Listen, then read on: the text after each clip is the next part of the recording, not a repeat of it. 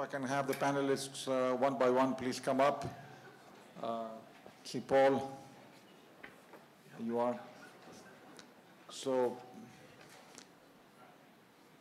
looking around and looking at this room, uh, it's, it's so wonderful to see a, a full, full room.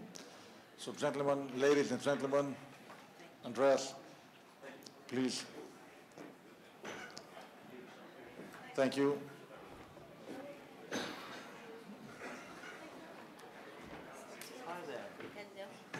Daryl, thank you. Hello, James.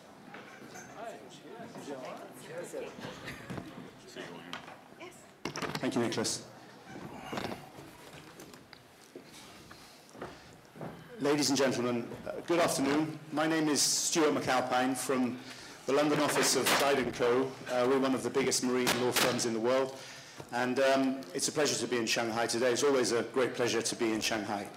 Um, so we're going to talk um, to a group of, of, bankers, shipping bankers with a lot of experience um, in the industry and with, um, I think, um, a lot of insight into uh, the um, current state of, of, of, shipping finance today in 2018. It's a complex situation, I think everybody would agree. I think that I, I first started working in shipping finance about 30 years ago, and um, compared to today, it, it seemed very, very, very simple. Then it was really about the banks. Today, it's about um, a lot more than um, uh, commercial banks. Um, we've heard from um, a very interesting panel of um, senior people talking about Chinese leasing, um, which is, um, it was, a, I think, a very fascinating uh, presentation and series of comments um, from those gentlemen, and I thank them for that. Um, and, um, uh, and of course, we're going to be followed by the alternative finance panel. So it's a complex situation. And um, what I'd like to do now is just quickly introduce everybody, going down uh, from, uh, from Daryl Tan here on my immediate left, Head of Transportation and Logistics for Asia Pacific at ABN AMRO Bank. Uh, then James Tong to his left, MD, Head Asia Pacific and Japan, Global Shipping and Logistics, Citibank. It's quite a mouthful that, but I got through it. Andreas Osten, Head of Shipping, Offshore and Logistics uh, for Asia at, uh, at DNB, the Norwegian bank. Re then Rosemary Go, MD, Head of Maritime uh, um, Industries, Asia Pacific, NordLB. And then finally, last but not, not least, Mr. Paul Taylor, Global Head of Shipping and Offshore Finance at Societe Generale. So we have a good cross-section of um, European and, of course, Citi US-focused um, institutions. Um, so what I would like to do, I would like to, um, first of all, ask, I'm going to start with Paul at the, at the other end of the, uh, of the line, and ask Paul to comment on um, the, the, the European banking landscape as he sees it at present, and the appetite for, for growth among the European banks, uh, both globally and here in Asia. The landscape is changing. Some banks are in, some banks look to be um, going out. Uh, so it's, it's, um, it's confusing. What does it mean for the wider market, and what does it mean for your bank? So, Paul? Okay, thank you, Stuart. Uh, good afternoon, everybody. Um, quite a few questions in one there, Stuart, but I'll try to answer them. But uh, we have to remember that it's not so long ago that um, the majority of the uh, shipping finance market was actually uh, with the European banks, and uh, my word, how, how that's changed in the last in the last few years, and there's been this massive shift to to the east. Um, so yes, um, the landscape has changed hugely. We've, we've seen several um, banks actually leave the market uh, for various different reasons. And, and we're not just saying some banks, some of the actual largest banks in the market have, have exited. They may come back, who knows, but I, I'm not so sure. Um, others have retrenched back to Europe.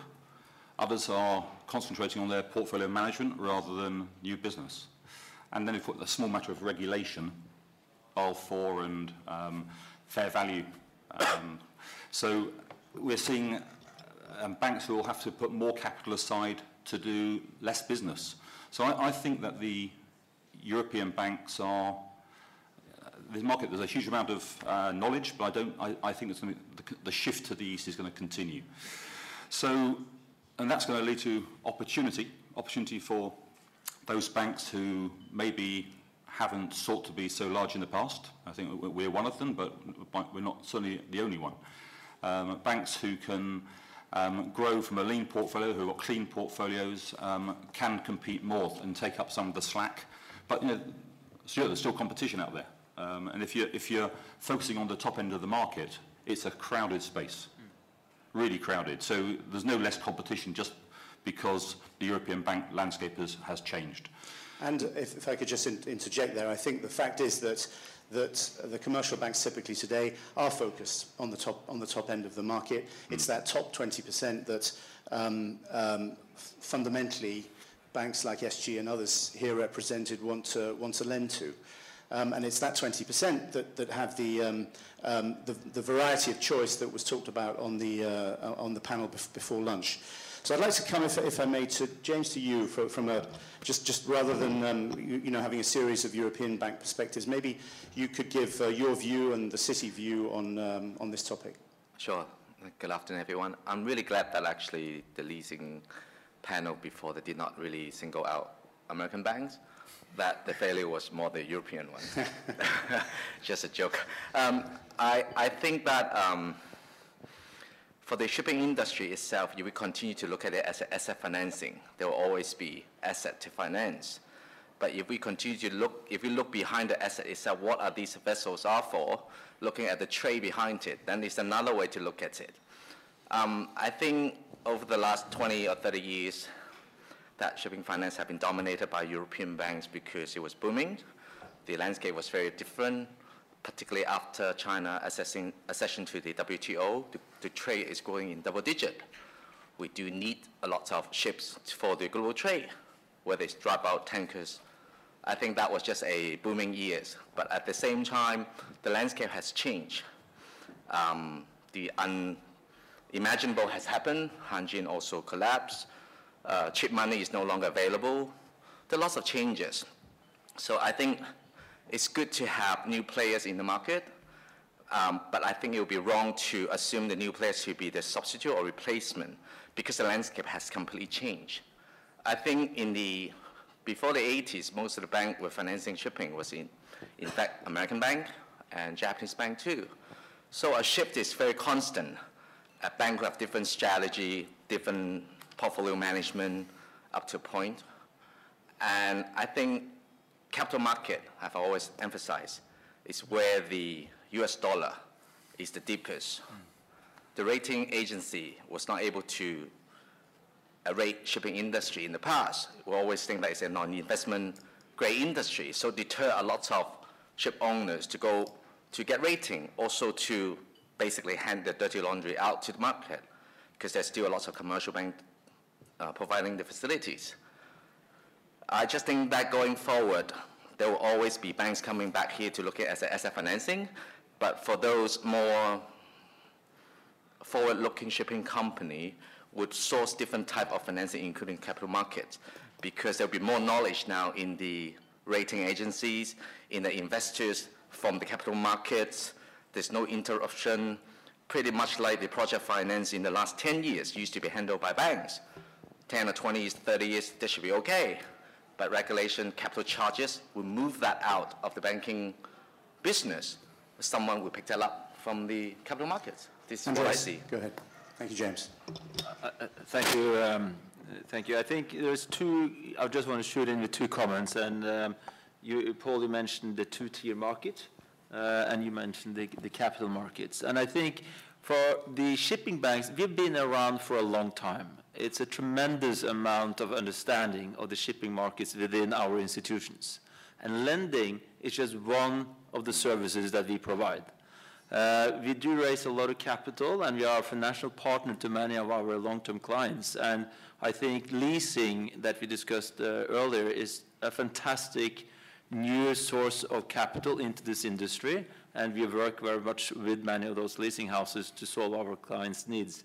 Uh, I think um, uh, going capital markets, there are also a difference how they are evolved around the world. And I think the deepest capital markets for sure are in the United States, in the dollar-dominated market, as you mentioned. But also in Scandinavia has a very high, or uh, have a, historically shown a good risk appetite to finance a lot of shipping and offshore projects. Sure. And uh, we have done, in our institution, 20 high-yield bonds only in the first quarter of this year and more than 70 maritime high-yield bonds since 2014. So raising um, use 11 billion dollars of, of capital to this industry. So that is also an alternative source of capital uh, that you have, and these capital markets might not be open all of them at the same time. So mentioned by some of the ship owners earlier today, having a different source of capital and always being ready to tap the different markets, uh, I think is a very good strategy.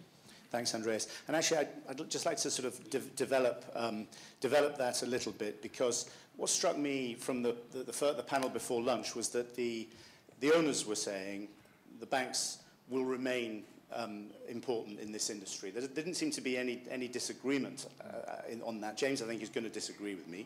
So we'll come, we'll come to that in a second.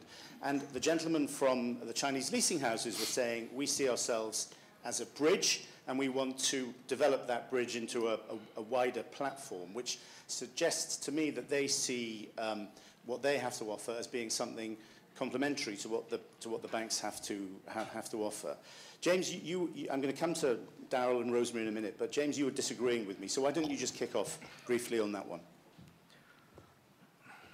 If you look at it as an asset financing, yes, bank will always be there as an asset financing, it's pretty much like any mortgage loan. But over the last, since the financial crisis, in fact, the one who step up are the export credit agencies. They have been the one that providing quite a stable sources of income, uh, sorry, stable sources of finance, and then the leasing company also comes along. Um, I think this would be the, the, the major financial sources because the objectives are very different. ECA's objectives are more for export. So long there will be export for shipping nations, then they will be there to support it, whether there will be finan- whether there will be commercial loans or not.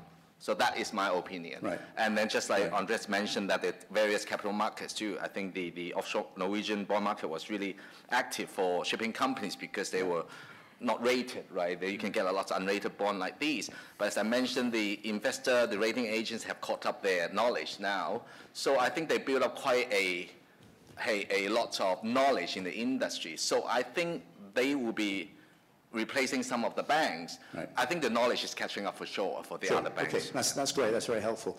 Rosemary, I'd like to come, come to you and just ask you to, um, you know, just, just to comment on this um, uh, this point that, that's, that, that we're discussing about, you know, looking, looking, looking forward and, and the, the point made about the Chinese um, leasing houses seeing themselves as forming a, um, a bridge or a platform um, in, in, the, in the future to future cooperation with uh, the commercial banks. How do you see it? What's your perspective from Singapore? Well, I, I um, good afternoon, everyone.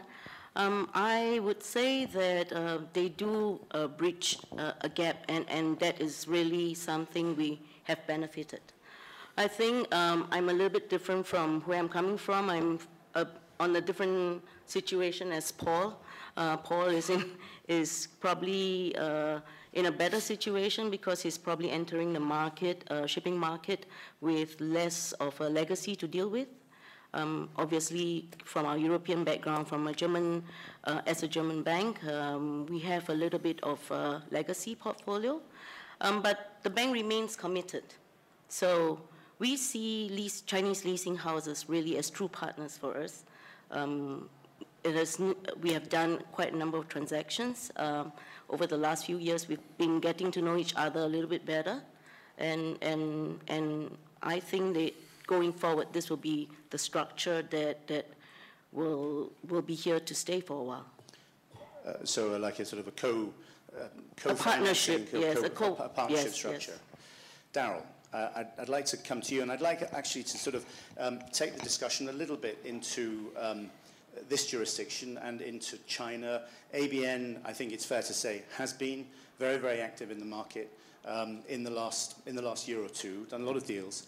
And um, um, how do you see, um, you know, how do you how do you see what ABN can offer here in the Chinese market? That's really what I'd like you to focus on. Right. Uh, thanks, Stuart, and good afternoon, everyone. Uh, indeed, so ABN has been quite active in the market in the last couple of years. Uh, there has been a retreat of some of the traditional banks in ship financing, and we took the opportunity to step up uh, also because uh, we, we have a healthy portfolio and that offers a lot of opportunities for us. Uh, we see China as an important um, well, region for us uh, in the bank. Um, we want to grow here in Asia. And of course, uh, here in China, compared to, say, in, in Europe and in the US, uh, owners tend to get better terms. It's just much more competitive here in Asia with, um, well, the European banks are here, the, the American banks are here, and then you have competition from Asian banks as well. And like what has been said on the panel, uh, lenders like to go for the top tier names or the top 20%. So if you want to go for that slice of the market, you're just basically compare, uh, competing with everyone in the same space. Um, well, I, I think it's, it's not easy for us, uh, to be brutally honest. Uh, where we see we can make a difference is that we have a global franchise. Uh, we're very well connected internationally with different ship owners. Um, we, that can allow us to provide strategic ideas to owners here in the region. We, we have a large platform that makes use of the global capital markets, which can give access to clients here in the region as well. Um, on top of that, well, James mentioned the use of ECAs. We are a very strong bank that has uh, utilized the ECAs financing for clients a lot in the last few years, and we can use that with clients here in the region as well. Thanks, Daryl. Paul, do you want to jump in there? Yeah, just want to say that, I mean, it's not really an option as to whether we're, we're active in, in China, and it's, it's the epicenter of the, of the shipping market, the shipping finance market as well now. Um, but it's a question of being relevant. Because as a European bank, if you just, if you just come to China and try to compete with the lowest price dollars, eventually your bank will stop you doing that business. So of course you have to be competitive, um, but you've got to go in there and add something. You've got to add value. And uh, so you've got to focus on, or we have to focus on our core strengths um, and actually uh, provide you know, smart capital. Um, because if, if we don't do that, um, our role's going to be a short-term one. So it's very, very important to add value and have smart capital. By, by offering flexibility, different product, product choices, Well, you focus on your strengths. Focus on your strengths, first of all. Right. Um, but it's, of course, the debt is, uh, is mandatory. We have to provide that. But also providing financial, commercial advisory business, of course, working with ECAs. And then you've got the small matter of, you know, one belt, one road, Yes. and all the opportunities that come from that. Yes, great. Andreas, can you gi- give us some comments on that, please? Uh, I, I think uh, Paul is very, hit it uh, very, very right on that the banks need to offer uh, something uh, different than just lending. I think that all banks have a different platform that make them unique based on their, their strength. Um, some banks have a very strong uh, trade finance platform and know the clients and the industry from that perspective. Uh, others are extremely good in cash management and has a global reach out of that. Um, you have the Scandinavian banks and the capital markets there and the American banks. So it's all a different niche. I think most of the banks can offer uh, a lot of uh, different uh, advice on, on many of the same services, and that's good for competition.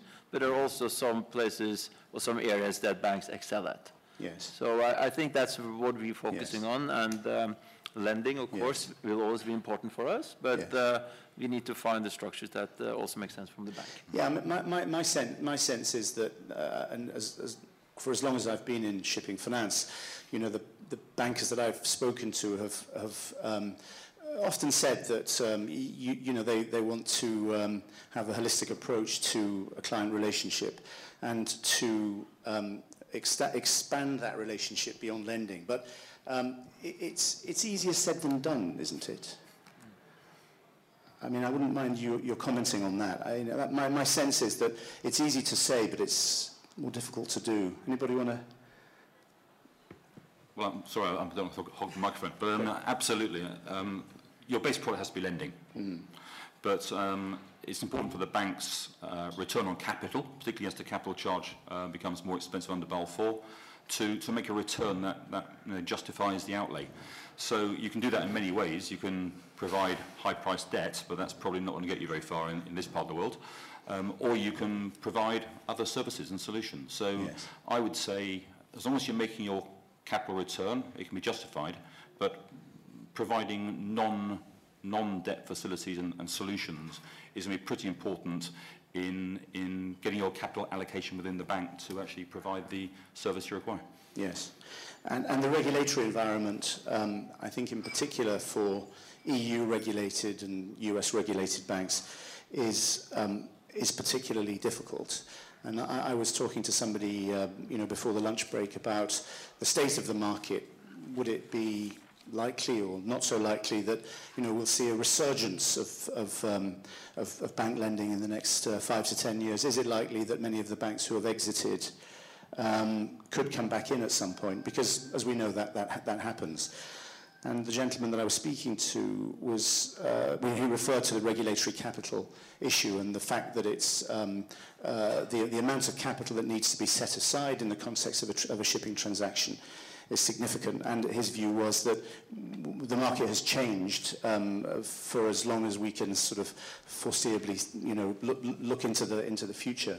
So just to come to this regulatory capital issue, and maybe um, maybe Daryl, you could kick us off on this. I mean, how, how how do you how do you see the situation from that perspective? Yeah, I think definitely uh, what you said is it's definitely uh, it's fully right it, uh, it is becoming much more difficult for the, tra the traditional ship lenders uh, from a regulatory perspective.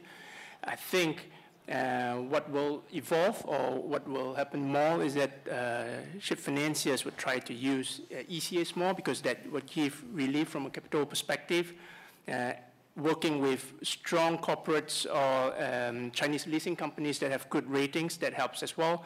And also maybe the use of credit insurance that has not been discussed very much, but that's still a relatively untapped market. I, I don't know if at some point um, credit insurers would step up to the plate mm. to, to help with the situation, but that's definitely something that needs to be explored. James. I think we have to look at the, the different sides of the coins too. So, so long there's a bank that will be lending, there's nothing sexy about, lend, about banking mm. is about deposit and loan. So loans will always be there if there's deposit. Maybe we should look at it instead of offering a long tenor. If the shipping project itself is so good, there should be more equity in place, low LTV, shorter tenor. That might be another way to look at shipping too.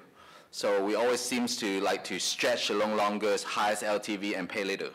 So it's just a shifting the risk back to the owners because, as I always mentioned on the, on, on the conference, might not be a bad thing because the lower the LTV that you can get financing, the higher pricing, you actually create a barrier of entrance.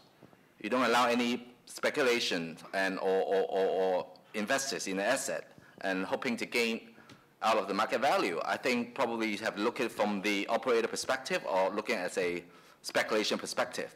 So that could be the case too. That could go back to more safety, uh, safer, safer way to lend out of the, the bank. At the end of the day, the depositors will need to be protected in that sense. They, they, they should take less risky project. Yes, yes. Um, I, I, like that thought uh, or that comment, but maybe we need the leasing companies to coordinate with us to make sure that doesn't or that happens. Yes, uh, and in fact, I, um, uh, Cecile Lee from Wah Kwong said something very interesting. She said that generally um, at this stage in the market, she finds the leasing companies more innovative, that the banks um, uh, are more constrained by regulation, and that um, you know the owner is is therefore getting more flexibility. And I, I thought those comments were, were, were very interesting. The, the other the other um, uh, um, interesting aspect of this, I think, is, and it has been mentioned, is you know how will the leasing companies weather a downturn? When I mean that will that will happen may, maybe um, in some sectors. It has all, already already happened.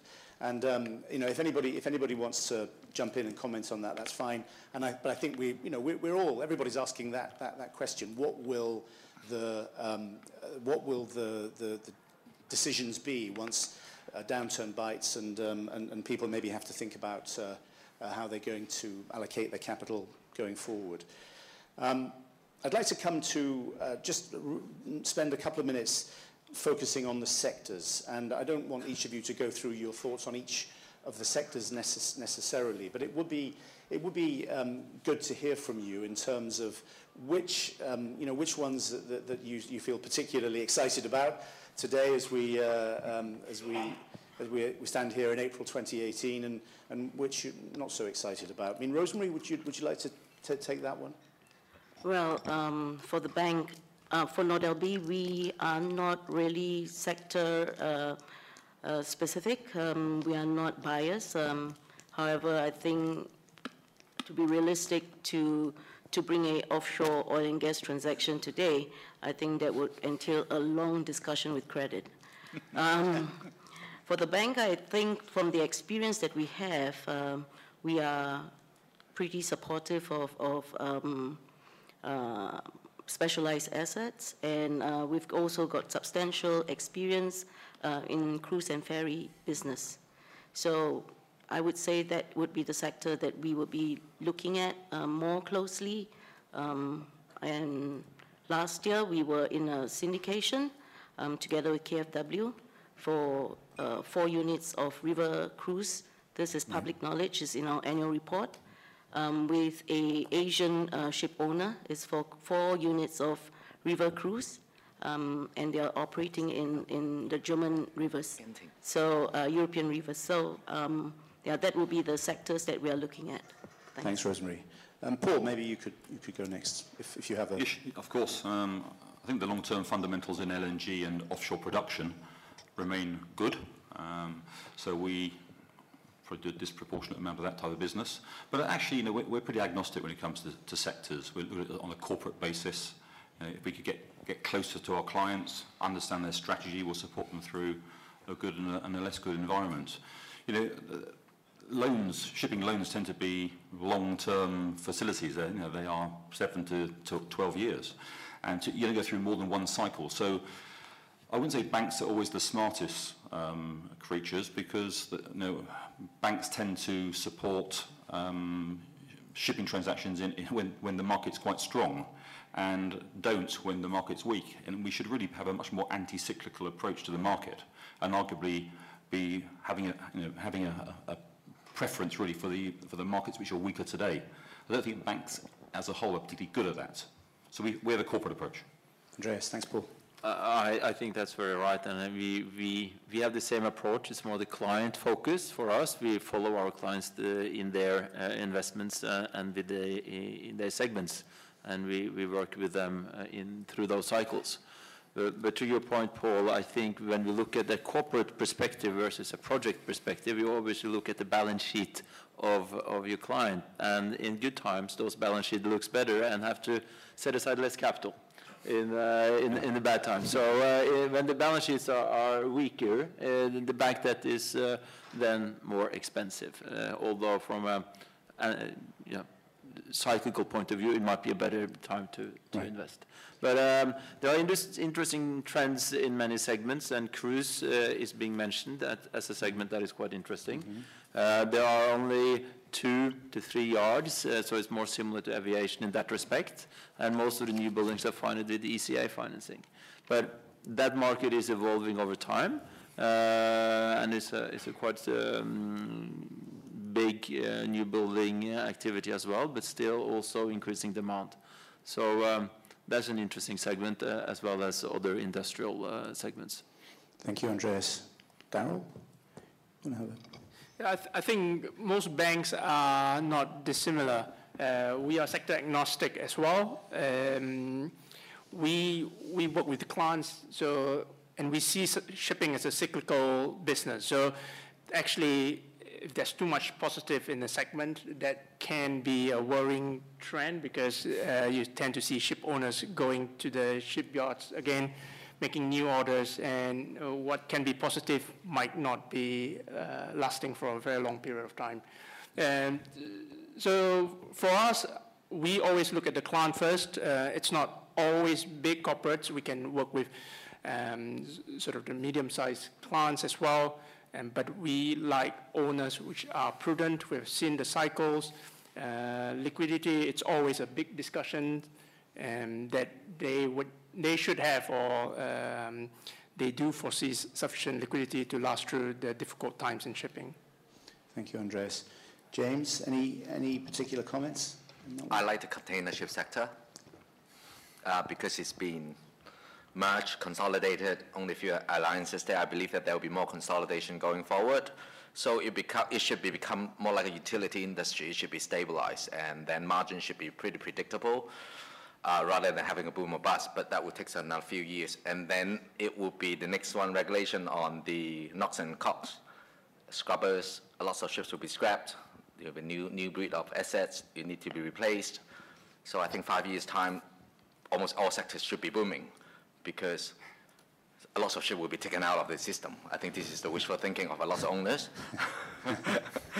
um, but I, I, I, do think that the container ship should be more stabilized from the operator perspective. Um, so if it is lending out to the operators, it should be okay. But if you let, lend it out to the owners and charter to the container ships company, then you will need to ring fence yourself based on the tenors and exposures. That's how I look at it. Okay. We've got about 10 minutes left, and there are a couple of topics that I want to cover in the, in the last, um, in the last 10, 10 minutes. Um, I want to ask the bankers to look into the crystal ball a bit and try and project forward over the next five years or so. I think going beyond that is um, not very sensible. But before doing that, I, there's a topic that I wanted to raise, which, which is really the, the subject of sustainability and um, corporate responsibility in shipping. There's an, an awful lot, quite rightly, written um, about this today, and it's a, it's a topic of, of growing importance, I think. And of course, um, for banks and other players in ship financing, it is um, uh, something that they're paying more and more attention to. So I would just like a few comments uh, from you know those, those of you who um, you know might wish to comment on this. Andreas, do you want to want to kick off on that? Uh, well, I think um, corporate uh, responsibility is becoming uh, more important for all banks, um, particularly in Europe. Um, and I think it's important that we also um, have a good dialogue with all the parties within the uh, shipping markets on how we can tackle the issues that are for our industry. And uh, what's been mentioned with uh, NOx and SOx and uh, uh, better fuel uh, and the regulations that are coming, that is important. So having a good dialogue with, with owners, I think that is crucial. Also looking what can we do as lenders, what can the class do, what can the ship owners do. And we see that most ship owners take this topic seriously. Uh, there might be a different level of transparency where the listed entities uh, have become much more um, advanced, I would say, than some of the private. Uh, but I think the private companies are also thinking about this and working on it on their board level, but they haven't maybe yet uh, formalized their own policies. But I think that is something that we need to uh, tackle uh, in a transparent and good way, as other industries have done it as well. Thank you. Anybody else? Yeah, I was just going to say, uh, at SG, it's, it's a massive issue. Uh, I think all, all banks have a have a responsibility to uh, no, make, make shipping a, a, greener, a greener business, and so and we're no different. Um, so we, SG's joined um, a consortium called SEA\LNG, and um, to to push LNG as a fuel. So um, I heard the presentation this morning, the panel. Um, we think LNG will be a, a, fuel of the future, certainly. And, uh, and, we're the only bank on that consortium, and we take well pride in that. But we don't want to be the only bank on the consortium. We want other banks to join us. So I think it's, it's really key. And I think yes, there's a, a responsibility issue, but there's a business opportunity issue as well. So we... Thank you, Paul. James. Uh, I, I think that the ship owners shipbuilding industry should take active approach to be a active participant in that rather than leave it to the regulators. Most of them might not be the industry expert to impose regulations that might not work. So I would suggest that the player itself should be the one who driving the policies and step up with the protection. Banks, I think we're just facilitating that. And we, at the end of the day, we are not the operators right? We just lend a bit less, put it this way. Yes, someone might out of business, but I think it would affect the shipping business more if yeah. the players are not active in yeah. driving these environmental issues. Doesn't it have to be done jointly, though? I mean, yeah, of course, of, of, course it could yeah. be jointly. But I just think that not a lot of regulators do have shipping expertise. It's true. Right? I, I think you, you, you're touching to a very important issue, and it's not only to do what is uh, the right thing to do uh, when you think about it, but also how do you control your reputation and make sure that you control it and nobody else. And be aware that we all live in a fully transparent world these days, and everything is tracked and monitored on GPS and uh, on the social medias. So I think it's important to be aware of that and uh, be prepared and have a good policy on, on corporate respons- responsibility. Thanks, Andreas. That's great. So um, I think each of you is going to probably have about uh, one minute each to talk about the future and where you see uh, where you see your institution in uh, however long a period. It could be five months or five years, up to you. Rosemary, I'm going to ask you to go first. Um, well, NordLB remains committed and invested in shipping. Um, we have a rather ambitious target this year. Um, for new business, um, we have been allocated 2 billion for 2018, of which 800 million euro is reserved for, for Asia. In the medium term, um, we see the portfolio to be around 10 billion euro. Um, Of course, we are also, one of our key um, focus this year would be to reduce our non-performing loans to about euro 5 billion by 2019. So um, just as a closing, we remain committed to shipping. Um, We would definitely find our partners, um, whether it will be through bilateral relationships or working together with the Chinese leasing houses. Thank, thank you, Rosemary. Uh, Andreas, why don't you go next?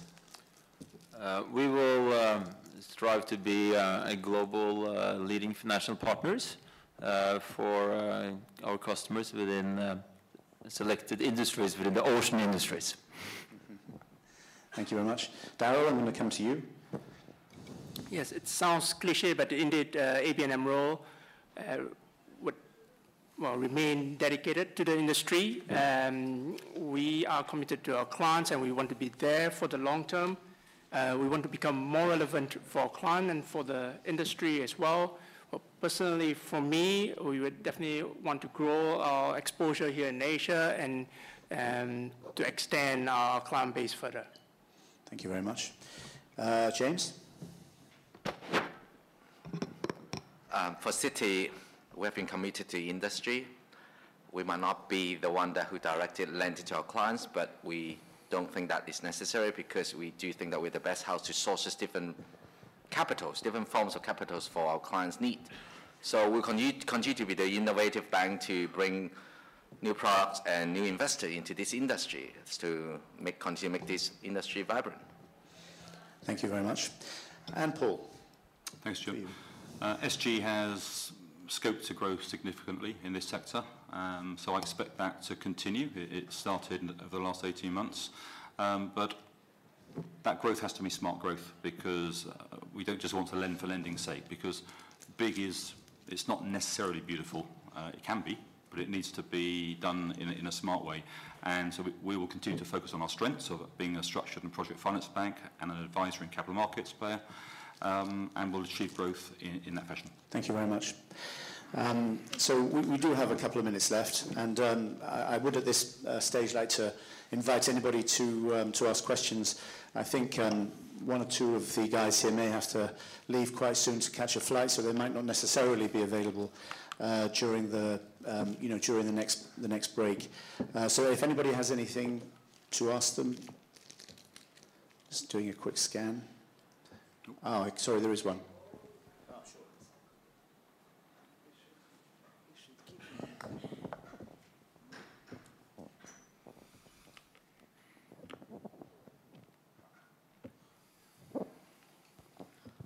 Uh, Thanks very much. Uh, Thanks very much for the panel. Uh, One uh, quick question. uh, Considering the coming um, Basel III or 4 even, and the Chinese deleverage, whatever you name it, um, for the new building orders that placed by European owners or American owners, especially for um, dry bulk and the crude tankers, um, what do you see the let's say the, the, the, the, uh, for, the, for this panel and uh, uh, previous panel, what do you see the percentage in the, let's say, who will gain more shares in the next two, three years?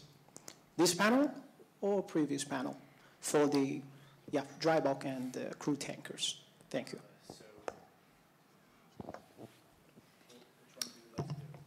Um, um, I, I, I think it might not be necessarily um, that important who's providing the financing, but who's sourcing it.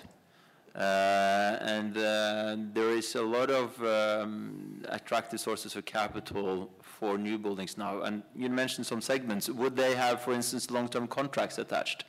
You know, it's uh, huge uh, spectral opportunities of capital you then can source to finance such vessels pre and post delivery, I would assume. So it all depends, uh, but I think it will be a mix. And I, I think it's not a competition. I think uh, the, the banks on this panel are not looking uh, to try and gain market share by uh, competing or undercutting banks. And like uh, Paul said, uh, big is not always beautiful.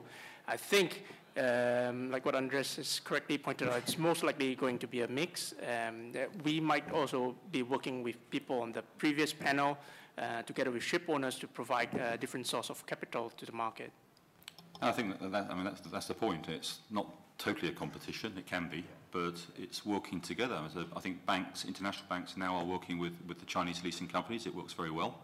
And um, it, can work, it can work both ways with, with the banks bringing, bringing transactions, bringing clients to, to the Chinese leasing companies. So, um, yes, the Chinese leasing companies are, are going to remain uh, you know, massive, and there may be some reduction in the European banking landscape, just to bring it back to the first question, over the next few years. But um, they'll both be involved. Seems to have, uh, seems to have stopped. So I think that's it. I would just like to thank um, uh, Rosemary and the four gentlemen here very much for um, participating. Hopefully you enjoyed the, the, the discussion and um, um, we'll now leave the stage. So thank you very much for listening to us. Appreciate it. Thank you.